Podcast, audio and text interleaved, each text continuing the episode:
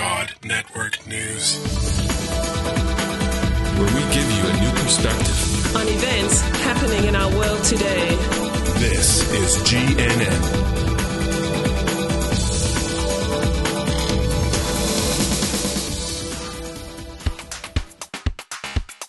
This is God Network News, episode 35. Welcome, GNN fans, to another episode of God Network News, the podcast that tells you what God's doing around the world. Not what CNN tells you, but what GNN tells you is going on in the world. If you're tired of listening to all of that crisis network news and you want to hear what God's doing, well, give us a listen.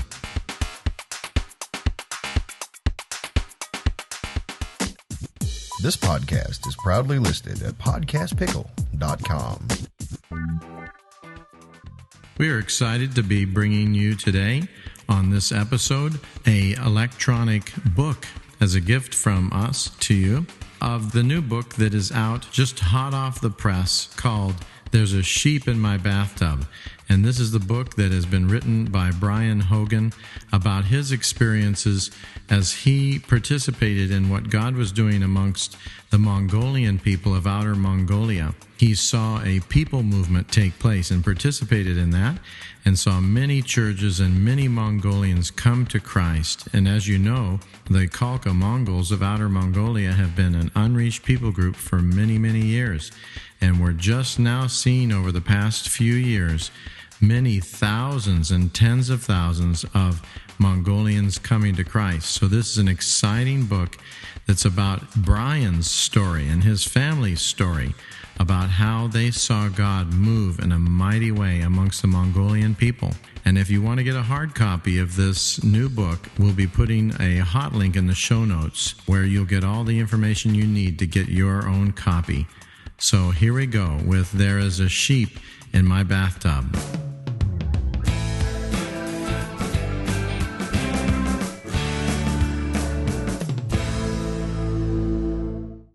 Chapter 2 Jump Start The path leading to that frigid day in Beijing had begun a decade earlier, during my second year at Cal Poly in San Luis Obispo. I was reading a magazine I'd found in the dormitory called In Other Words, a publication of Wycliffe Bible translators, when the Holy Spirit fell on me and I began to sob uncontrollably. God poured into my spirit his passion for nations that had never heard. I knew immediately that this was what people called a call to missions. I just had no clear idea what missions was. I spent the next five years figuring out what God wanted me to do with this call. The first thing I did was to change my major, which had been natural resources management.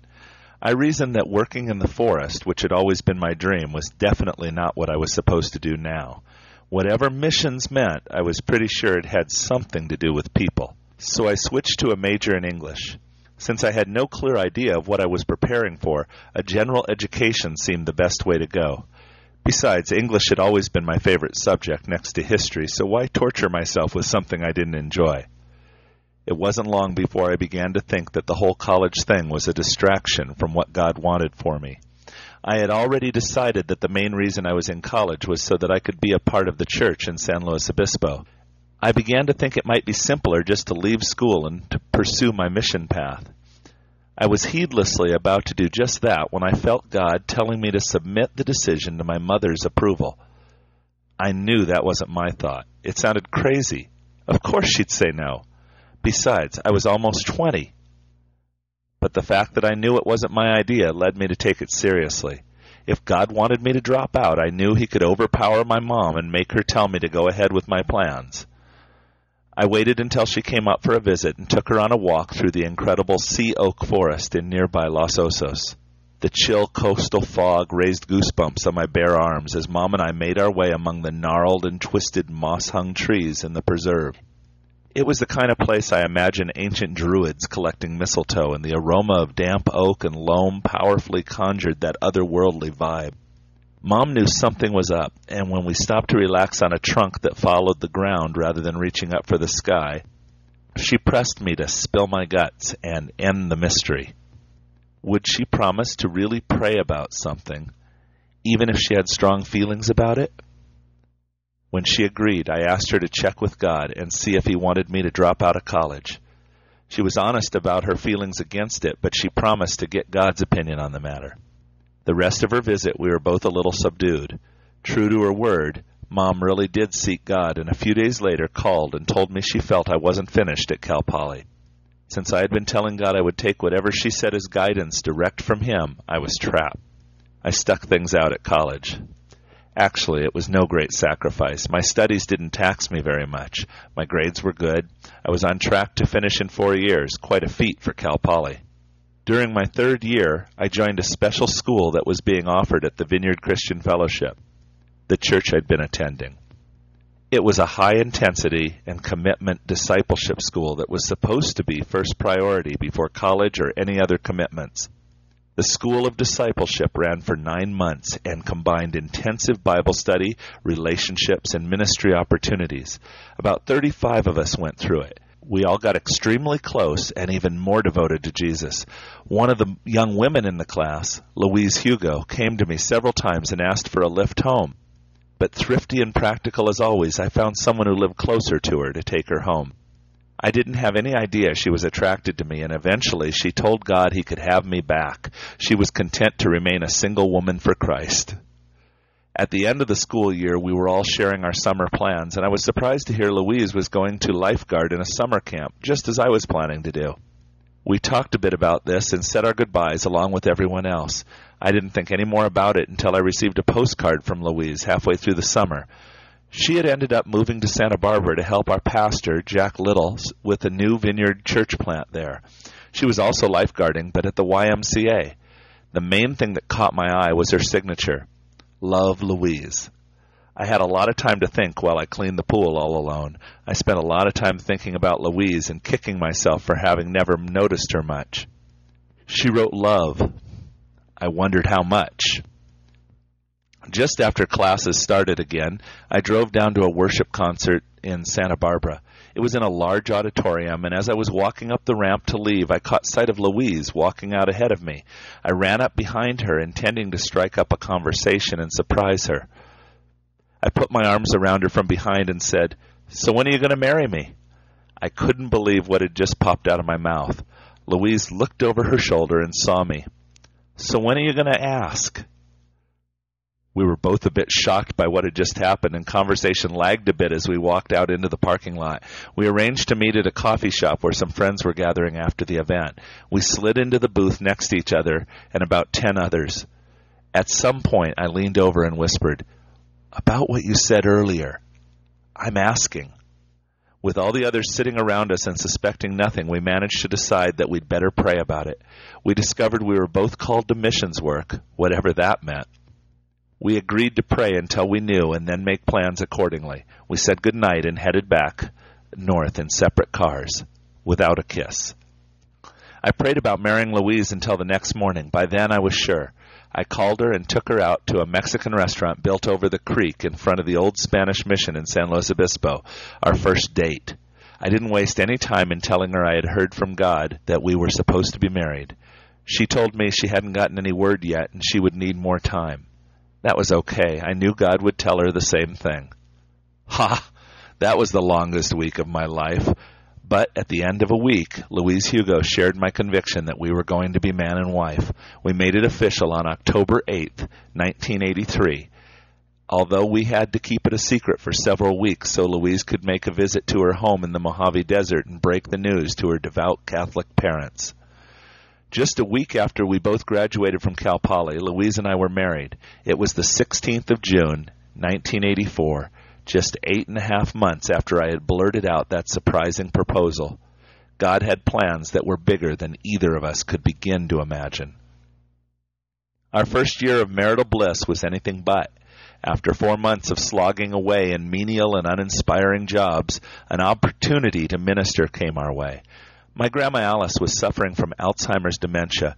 She and my grandfather needed help if they were going to keep living in their home in Las Vegas. My aunt was building an addition onto her home for them, but it would take time. Louise and I offered to move in with my grandparents until their new place was ready.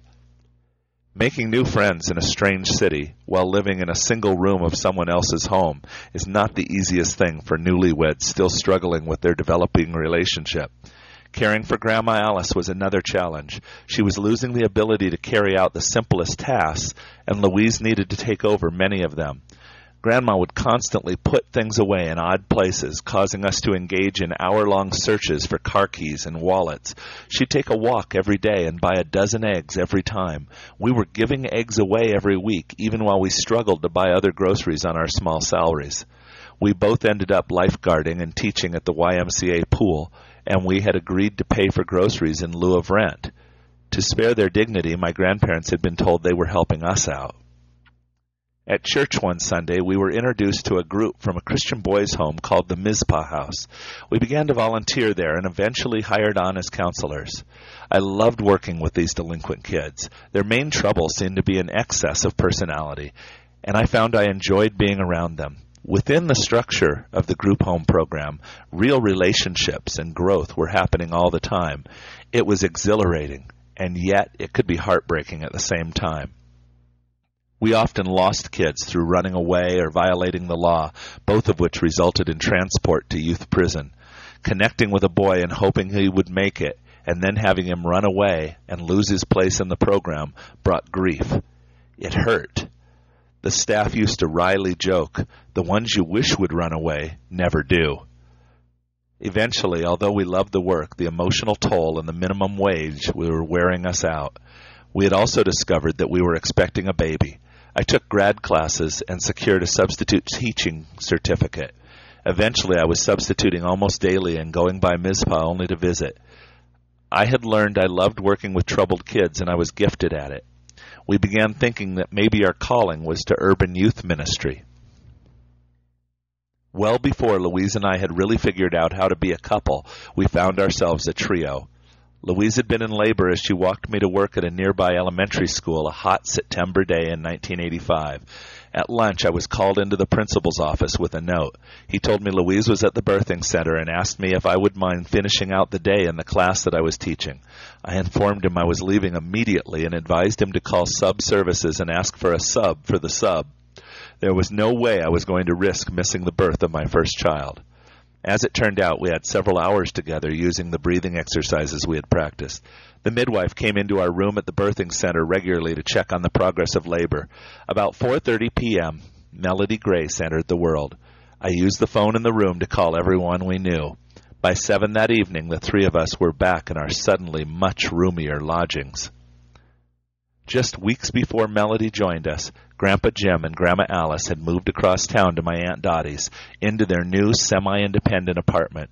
All of a sudden, for the first time in our year and a half of marriage, we had an entire house to ourselves. What bliss! Except now there wasn't much to keep us in Las Vegas. On an Easter visit back to San Luis Obispo, we were both shocked by how green everything was. We had become so used to the desert, we had forgotten how lovely growing things were. We both realized we didn't really like Las Vegas, and if we stayed there very long, we might become stuck there.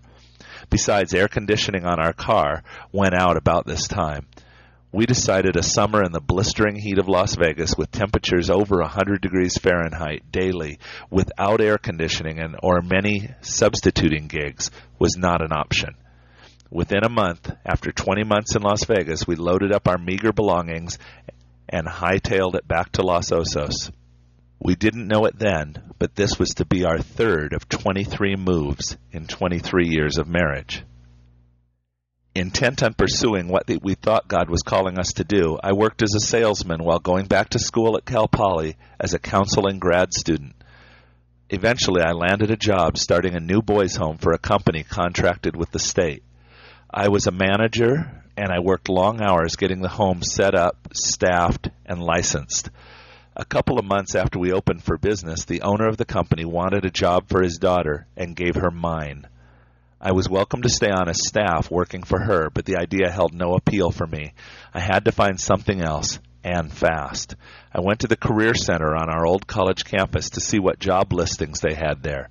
Little did we know it, but this trip to Job Hunt at Cal Poly would finally open the door and eventually our minds to what God had been calling us to do all along.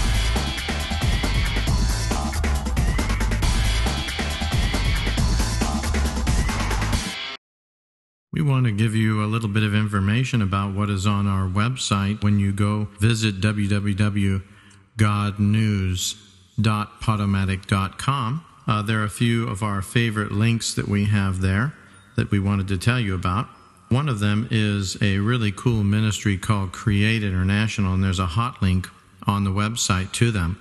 They have some fantastic resources for missions work whether you are involved in mobilizing for missions or teaching missions in your church or in your Bible school, or you perhaps need some resources to be used in evangelism cross culturally.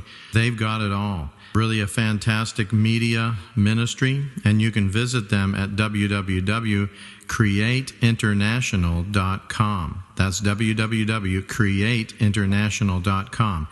And if you want to go directly to their resource page and get some of their resources, just go to www.createinternational.com forward slash store.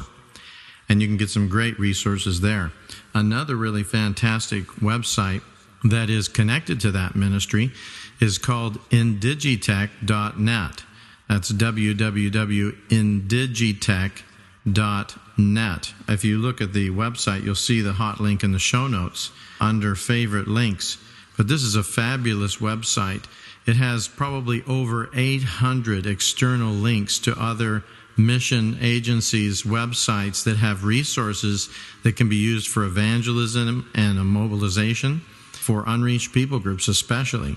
And so this is like a one stop shopping center where you can go and get all kinds of resources. And most of it's downloadable for free over the internet.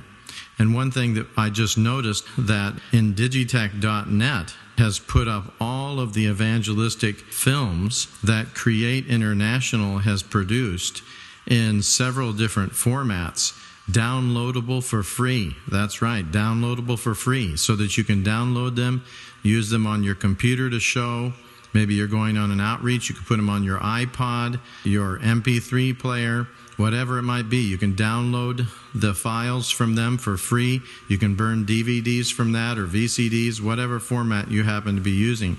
Maybe if you're going into China or some closed country, you might need to put them onto a disc, hide it inside of your music CDs or whatever take it in and then make a whole bunch of copies when you get in there. Or some people are actually putting them on their USB jump drive and taking that in just around their neck and no worries and just burning copies when they get in there and distributing them all over the place. So uh, definitely go and check out those resources. I think you'll be very happy you did.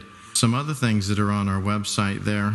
Uh, you can subscribe now through Zune if you have a Zune player I know they've got some new updates to Zune, and if you uh, have one of those, you can click a little hot link button there and automatically sign up for the podcast there using your Zune. Or it has iTunes and also Miro, uh, or Miro if you pronounce it that way, M I R O. A lot of people are using this service, especially to watch videos.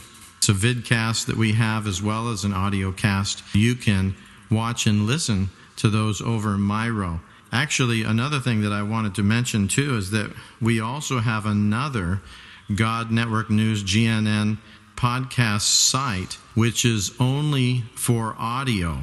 In other words, there's no videos that we've put on are accessible over that feed. It's a whole new feed, completely different feed, and you can find that feed on iTunes or you can go directly to our webpage with that new feed at www.godnetworknews.mypodcast.com. I'll give you that URL again. It's www.godnetworknews.mypodcast.com. And that again is just an audio only feed and website that's there. But if you don't want to get the videos that are available through iTunes or, or through this particular feed, you just want a, an audio only feed, then you can get that feed through that. So please do visit that website as well. I think you'll like that. Uh, also, we do on the website have some free gifts for you. You can get media resources. There's a hot link for that for free to download. Also, if you're interested in blogging yourself or podcasting yourself, there's a really cool newsletter that you can sign up to that's free that tells you everything about podcasting and blogging you could ever want to know. And that's a great resource, and it also has a website with it. Also, you'll notice on our webpage, the God Network News webpage, that we have an unreached people of the day that changes each day and gives you a picture of the unreached peoples and the population, the language, religion, you know, what percentage are evangelical and so forth. And you can click on that and get even more information. And while you're at our webpage, we'd love it if you voted for us or gave us a little bit of a promotion plug by clicking on one of our hot links there to services on the internet for podcasters, Christian podcasters. And one is called Missionary 500. You can click on that and vote for us on Missionary 500. That brings us up the ladder, so to speak, and more people will see us, we'll get more traffic, more people will get a hold of our resources. Also, right next to that is a button for Godcast1000.com. That is the largest Christian podcasting directory in the world. And if you click on that, you can vote for us, give us a little promotion to go up the ladder, so to speak, so more people can be receiving our information. And there's other links as well there, friends like Story for All podcast and others that you can click on and get some fabulous resources from. So please do go to our website and check it out. There's lots of great resources, and if you don't go to it, you're missing out. And that, again, that URL for you to visit is www.godnews.podomatic.com.